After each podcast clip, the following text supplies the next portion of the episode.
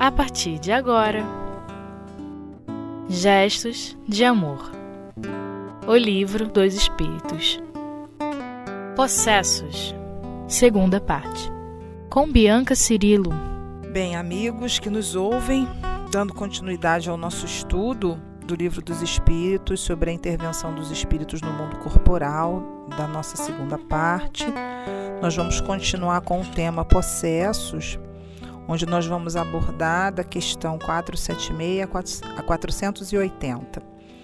Na pergunta 476, nós temos Kardec a indagar os espíritos a respeito da influência espiritual no que se refere à fascinação. E Kardec pergunta o seguinte: não pode acontecer que a fascinação exercida por um mau espírito seja tamanha que a pessoa subjugada disso não se aperceba? Então, uma terceira pessoa poderia fazer cessar a sujeição e, nesse caso, que condição ela deveria preencher? Muito bem, Kardec está indagando aqui com relação a se a pessoa que está sofrendo a influência espiritual, quando nós estamos né, sobre a influência espiritual, até que ponto nós conseguimos perceber isso. Essa questão é uma questão muito, muito grave do ponto de vista da, da nossa sensibilidade, considerando a nossa condição evolutiva ainda é difícil para todos nós, muitas das vezes, aceitar que nós sofremos uma interferência espiritual negativa. É, os nossos vícios, o nosso orgulho, a nossa vaidade, a nossa dificuldade de nos colocar como pessoas em aprendizado, ou seja, como alunos, faz com que a gente, muitas das vezes, não consiga admitir que está sob a interferência. Nós sabemos, até nos apoiando um pouco também no livro dos médiuns, que a fascinação é um nível, ela, ela ocorre como um nível de influência onde nós muitas das vezes não conseguimos, na maioria das vezes, nós não aceitamos é, qualquer contrariedade, nós achamos que somos os donos da verdade. O espírito, né, o espírito, no caso, é, o espírito encarnado, né, quando nós estamos encarnados, quando nós estamos sob a influência da fascinação, sobre essa interferência espiritual, é, o nosso, a nossa tendência a achar que temos razão é muito grande. Então, às vezes, o processo de afastamento é delicado porque nós precisamos é, cuidar desse, desse paciente, digamos assim, até com, com muito zelo, com, muito, com muita estratégia, porque normalmente ele se ressente com relação a essa interferência. Não é, não é muito difícil entender, considerando que nós ainda não somos um homem de bem, e como diz aqui a resposta dos espíritos, o que, que eles colocam aqui? Se for um homem de bem, sua vontade pode auxiliar, ou seja, a nossa, o nosso esforço de fazer aquilo que o Evangelho fala, é, o espírito, o verdadeiro espírito, ele se esforça na direção da sua transformação moral. O nosso esforço, no sentido de entender que somos suscetíveis, sim, porque somos alunos, estamos ainda vivendo numa condição social, espiritual, psicológica de certa fragilidade, ou até de muita fragilidade, dependendo do caso. Naturalmente, considerando que nós somos o tempo todo é, experimentados por essa conexão com o mundo espiritual e, e, e o mundo corporal, no caso, estamos o tempo todo nesse intercâmbio, obviamente essa interferência vai acontecer. Quando chegar ao nível da fascinação, é porque nós já estamos tão capturados, já entregamos tanto o nosso livre-arbítrio ao espírito que está nos fascinando, que muitas das vezes o nosso psiquismo e o dele se confundem. E aí, naturalmente, a gente não consegue saber qual é a nossa ideia e qual é a ideia do espírito, até porque essa interferência ela só vai acontecer de acordo com as nossas crenças e valores. Um exemplo, um espírito que quer nos fascinar com relação a uma ideia fixa ligada ao ciúme. Ele só vai conseguir fazer isso porque nós temos uma tendência a sermos possessivos. Temos uma tendência a sermos apegados. Uma pessoa que não sofre desse tipo de sentimento num nível patológico, naturalmente um espírito que está querendo levá-la a esse tipo de ideia ou criar qualquer tipo de perturbação dessa ordem, ele não vai perder tempo com uma pessoa que não tem a tendência. Então, existe, nós poderíamos dizer que, que o espírito, ao interferir, ele faz uma espécie de cartografia da nossa alma, um mapeamento da nossa alma, e no psiquismo ele vai exatamente afetar os pontos que são os pontos frágeis. No processo de fascinação, há um, uma comunhão muito grande de ideias. Então, o que, que os espíritos colocam aqui? Que existem, é, existem pacientes, digamos assim, né, ou pessoas que estão sob a interferência de espíritos, que têm, que, que, que lhes agrada, eles dizem assim, lhes agrada uma dependência com relação a essa comunhão de gostos e desejos, ou seja, na maioria das vezes, no processo de fascinação, existe ali um, um intercâmbio de mão dupla. O espírito ele se compraz com a interferência, mas aquele que sofre também se compraz porque isso reforça um padrão de comportamento, isso reforça é, tendências que muitas das vezes a gente não quer abrir mão. Nós falamos do ciúme, por exemplo, mas podemos encaixar qualquer situação. São aqueles nossos vícios que nós gostamos, né? Existem aquelas, aquelas experiências interessantes onde a gente não, a gente sabe que tem a dificuldade, a gente sabe que aquilo nos faz mal, a gente aceita muitas das vezes que é perturbador, mas a gente gosta. Né? Eu, eu costumo brincar que seria a gente gosta de neurose. Porque, na realidade, são coisas que nos atrasam, mas que, devido aos nossos vícios de muitas vidas, ou devido às nossas preferências, nós não conseguimos mudar de padrão comportamental. Então, o, o, a exposição à fascinação ela vai acontecer na medida em que a gente não se conhece, assim como tudo. Quando eu não me conheço, quando eu não, não tenho hábito de cultivar em mim a capacidade de observar quais são as minhas dificuldades, quais são os pontos mais sensíveis, aonde as pessoas acabam tendo um poder sobre mim, quais são as situações que acabam me tirando do sério, quais são as situações que tiram a minha paz, o meu sono, as situações que me perturbam, se eu não começo a me tornar senhor de mim, no sentido de colocar na mesa todas essas dificuldades que me atrasam e assumir isso de uma forma consciente e responsável, eu vou ficar mais exposto à interferência dos, dos maus espíritos.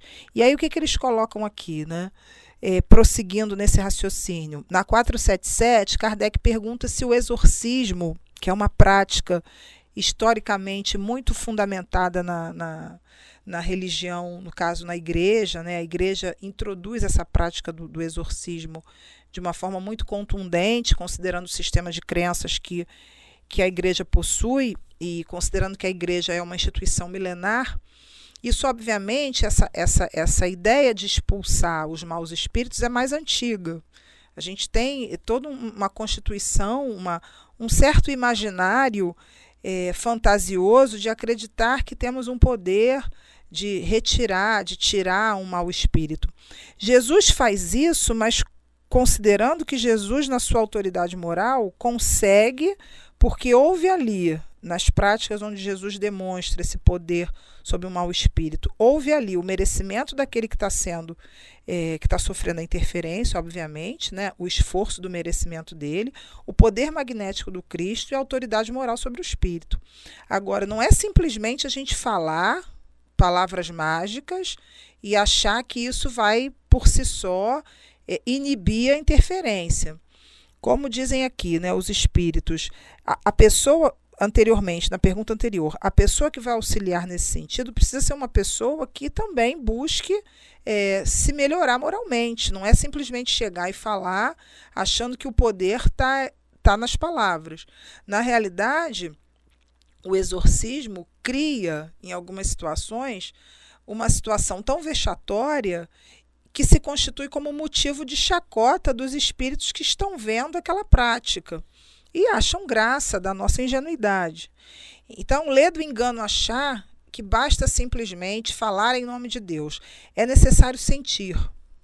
Muitas das vezes, a, o equívoco nessa, nessa religiosidade fez com que acreditássemos que determinadas pessoas, autoridades né, religiosas, tivessem algum poder sobre. E os espíritos, que são irmãos nossos que ainda se comprazem com esse tipo de prática, que ainda se comprazem em levar as pessoas a um estado vexatório, né, dentro dessa, dessa conceituação aqui dos processos que nós vimos anteriormente, que não é simplesmente um espírito que ocupa o corpo do outro, não é assim que acontece, há ali uma, uma interferência magnética de perispírito a perispírito, de pensamento a pensamento, há uma comunhão desses, desses sentimentos e afetos. Então, não é simplesmente falar palavras mágicas e achar que isso vai, de alguma maneira, é, trazer o alívio.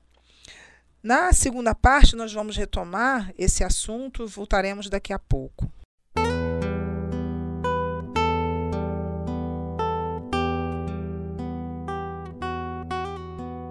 Gestos de Amor O Livro dos Espíritos.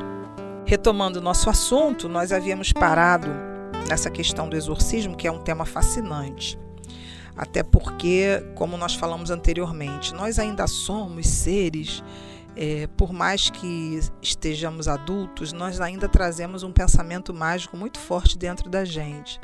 E no mundo infantil as coisas são assim, né? Basta falarmos palavras mágicas que tudo acontece. Só que isso infantiliza, isso faz com que a gente perca o nosso poder de autonomia no sentido de se assumir responsável pela interferência espiritual. O estudo de hoje é um estudo que nos traz uma reflexão muito grande com relação à responsabilidade que nós temos diante daquilo que nos acontece.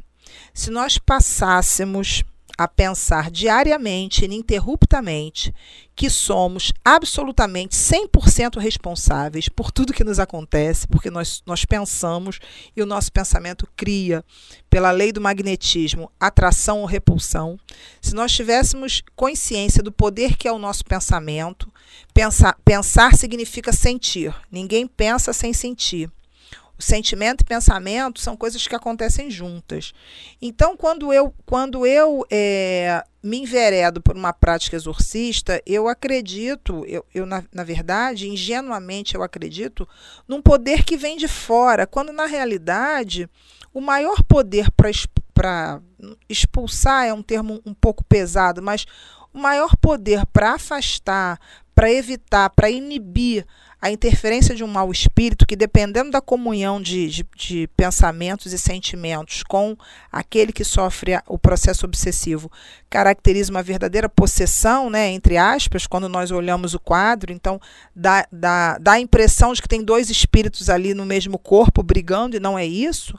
Na verdade, é exatamente esse poder magnético que o pensamento possui como grande ferramenta material. O pensamento é criador de realidades. A física quântica está dizendo aí para gente, com muita maestria, que com, com, essa era do espírito que estamos vivendo, o pensamento é a chave para tudo, para entendermos absolutamente tudo. Nós somos é, diariamente, nós fazemos diariamente, construímos diariamente a nossa psicosfera, como diz André Luiz. Então, o nosso pensamento, a nossa ligação, as nossas conversas, as nossas tendências, as nossas preferências às vezes nós nos vitimizamos diante da vida e observamos, nos sentimos perseguidos, nos, nos sentimos é, incompreendidos, mas às vezes nós somos essa, essa pessoa que vibra no negativo, na maioria das vezes. Nós ficamos numa posição de vítimas e não paramos para pensar o que, que nós estamos atraindo. Não estamos dizendo que, que concordamos com a ação do espírito que é o, que é o espírito perturbador. Mas ele, ele vai respeitar a lei do magnetismo de acordo com a sintonia dele. Ele vai estabelecer uma sintonia com aquilo que lhe é afim. Assim como nós também fazemos. Então, é, é, é ingênuo achar que o exorcismo funciona. Vamos prosseguir. Na 478, na 479 e 480. Na 478, a pergunta é muito importante quando Kardec diz assim: há pessoas animadas de boas intenções e que não deixam de ser obsidiadas. Qual o melhor meio de se livrar dos espíritos obsessores? Olha que interessante, né? A gente acha injusto as pessoas que têm boas intenções e que são é, pessoas que fazem o bem, por que, que elas sofrem interferência? Qual é o meio de, de, de evitar que isso aconteça? E os espíritos respondem: cansar-lhes a paciência. A gente vive dizendo isso, né? Cansou minha paciência. Mas, na verdade, é no sentido positivo, né? Cansar-lhes a paciência significa não entrar naquela faixa vibratória. Não pensar, não sentir, não ver, evitar a. É, perceber, e aí é uma coisa muito importante nessa questão, que a gente tem que perceber qual é o nosso ponto de, de encontro, qual é o nosso ponto de acesso, porque às vezes a gente não tem consciência disso. Por onde ele consegue me assaltar? por onde aquele espírito, às vezes eu nem conheço o espírito, né? Não é nem, obviamente, na maioria das vezes a gente nem sabe quem é, pode ser um, um, um desafeto do passado. Mas a gente precisa pensar, alcançar a paciência, não levar em conta as suas sugestões, como diz aqui, mostrar-lhes que perdem seu tempo. Então, quando veem que nada consegue, eles se vão. Gente, é aquela velha história, o outro vem com agressividade na nossa direção e a gente oferece a tranquilidade, a paciência, aquilo vai magneticamente. Isso é uma reação física, não é só uma questão psicológica. Fisicamente, os fluidos que saem, que são emitidos de nós, numa postura que vibra no bem, neutraliza aquele fluido negativo que vem da outra parte. Olha como isso é poderoso. Nós precisamos pensar. As pessoas desistem quando elas não nos tiram do sério. E, e, isso é algo tão, tão importante, cria o que a gente chama de blindagem psicológica. É uma verdadeira blindagem. Quando nós entendermos que o bem, que o amor, que não vibrar naquela faixa negativa, não é entrar numa posição ingênua e se compor, e deixar que, que, que as pessoas nos machuquem, não é isso é não compactuarmos com a onda negativa que vem na nossa direção. Vem um pensamento, vem uma sugestão, é natural, nós estamos encarnados num planeta ainda de muitas perturbações, que nós infelizmente contribuímos, nós não somos ainda espíritos de luz, seremos um dia, graças a Deus. Então a gente precisa estar tá, é, se apoiando, o nosso verdadeiro apoio, a nossa âncora, é no nosso autoconhecimento e conhecer os nossos pontos frágeis. É importante fazer essa autoanálise e muitas das vezes a gente não consegue fazer isso sozinho. Para isso a gente tem os recursos terapêuticos, para isso a gente tem a doutrina. Cada coisa funciona, obviamente, com, com, uma, com, com, a, com seu determinado objetivo. Então é fundamental cultivar o autoconhecimento, não esse autoconhecimento ingênuo o, o, o, espírito perturbador, ele nos auxilia no autoconhecimento, que ele vai mostrar exatamente o ponto nevrálgico, aquele ponto que, se pisar, a gente quica. Então é importante. E aí, para ir terminando, nós temos mais duas questões, que é a 479, que fala da prece, né? A prece é um meio eficaz para a cura da obsessão. Olha que interessante. Ele, ele diz o seguinte: os espíritos dizem assim: a prece é em tudo um poderoso auxílio, mas acreditai que não mas acreditai que não basta murmurar algumas palavras para obter o que se deseja. Deus assiste os que agem. Olha que importante essa resposta. Deus assiste os que agem. Ação. Doutrina espírita é fé raciocinada. Nós precisamos materializar aquilo que nós estamos acreditando. Não basta simplesmente falar. Esse hábito, esse culto religioso, não estamos falando mal de nenhuma religião de forma alguma, estamos falando de um condicionamento religioso milenar, de simplesmente falar palavras e achar que daquela maneira já estávamos abençoados. Nós precisamos nos, é, nos é, sair desse, desse, desse condicionamento, né? sair desse, dessa maneira de ver que está tão enraizada em nossos corações, em nossas almas. Então, eles dizem aqui: ó, Deus assiste os que agem e não os que se limitam a pedir. Olha que coisa importante. Portanto, é preciso que o obsidiado faça de sua parte o que for necessário para destruir em si mesmo a causa que atrai os maus espíritos. Ajuda-te a ti mesmo, que o céu te ajudará. Evangelho é claro, claríssimo nessa parte. Jesus não curou a todos, porque nem todos fizeram a sua parte. Jesus deixou bem claro que é a cada um segundo as suas obras, então precisamos ter essa consciência de participação no nosso processo de cura, porque nós estamos vindo de uma visão ainda, de uma fé que, que trabalha uma, uma, digamos assim, uma posição muito muito infantil de esperar que, que as coisas venham de fora, achar que essa bênção vem é, de figuras de autoridade. E o, e o Espiritismo é uma, é uma religião, não, é uma doutrina que traz a religião, a filosofia, a ciência, a religião também, mas vai muito além do que a gente aprendeu de religião, é uma proposta que, de aumentar essa percepção através da fé raciocinada, o espiritismo é uma doutrina que tira a gente da infantilização. Ele faz com que a gente participe do nosso processo de construção da felicidade. E para terminarmos, ele fala, né, o que se deve pensar da expulsão dos demônios, de que se falou do evangelho. Isso depende da interpretação. Se chamar de demônio um mau espírito que subjuga o indivíduo, Quando sua influência for destruída, ele será verdadeiramente expulso. Se atribuis uma doença ao demônio, quando tiver descurado a enfermidade, direis também que expulsastes o demônio. Uma coisa pode ser verdadeira ou falsa, conforme o sentido que dê às palavras. As maiores verdades podem parecer absurdas quando apenas se vê a forma e quando se toma alegoria pela realidade. Compreendei o bem e gravai isto. Trata-se de uma aplicação geral. Ou seja, para a gente finalizar, né, vamos pensar né, quais são os nossos demônios internos aquilo que nós trazemos e precisamos com certeza aprender a modificar dentro de nós através do que o Senhor Jesus nos ensinou. Muita paz, que todos nós possamos estar em sintonia cada vez mais com os bons espíritos. Graças a Deus.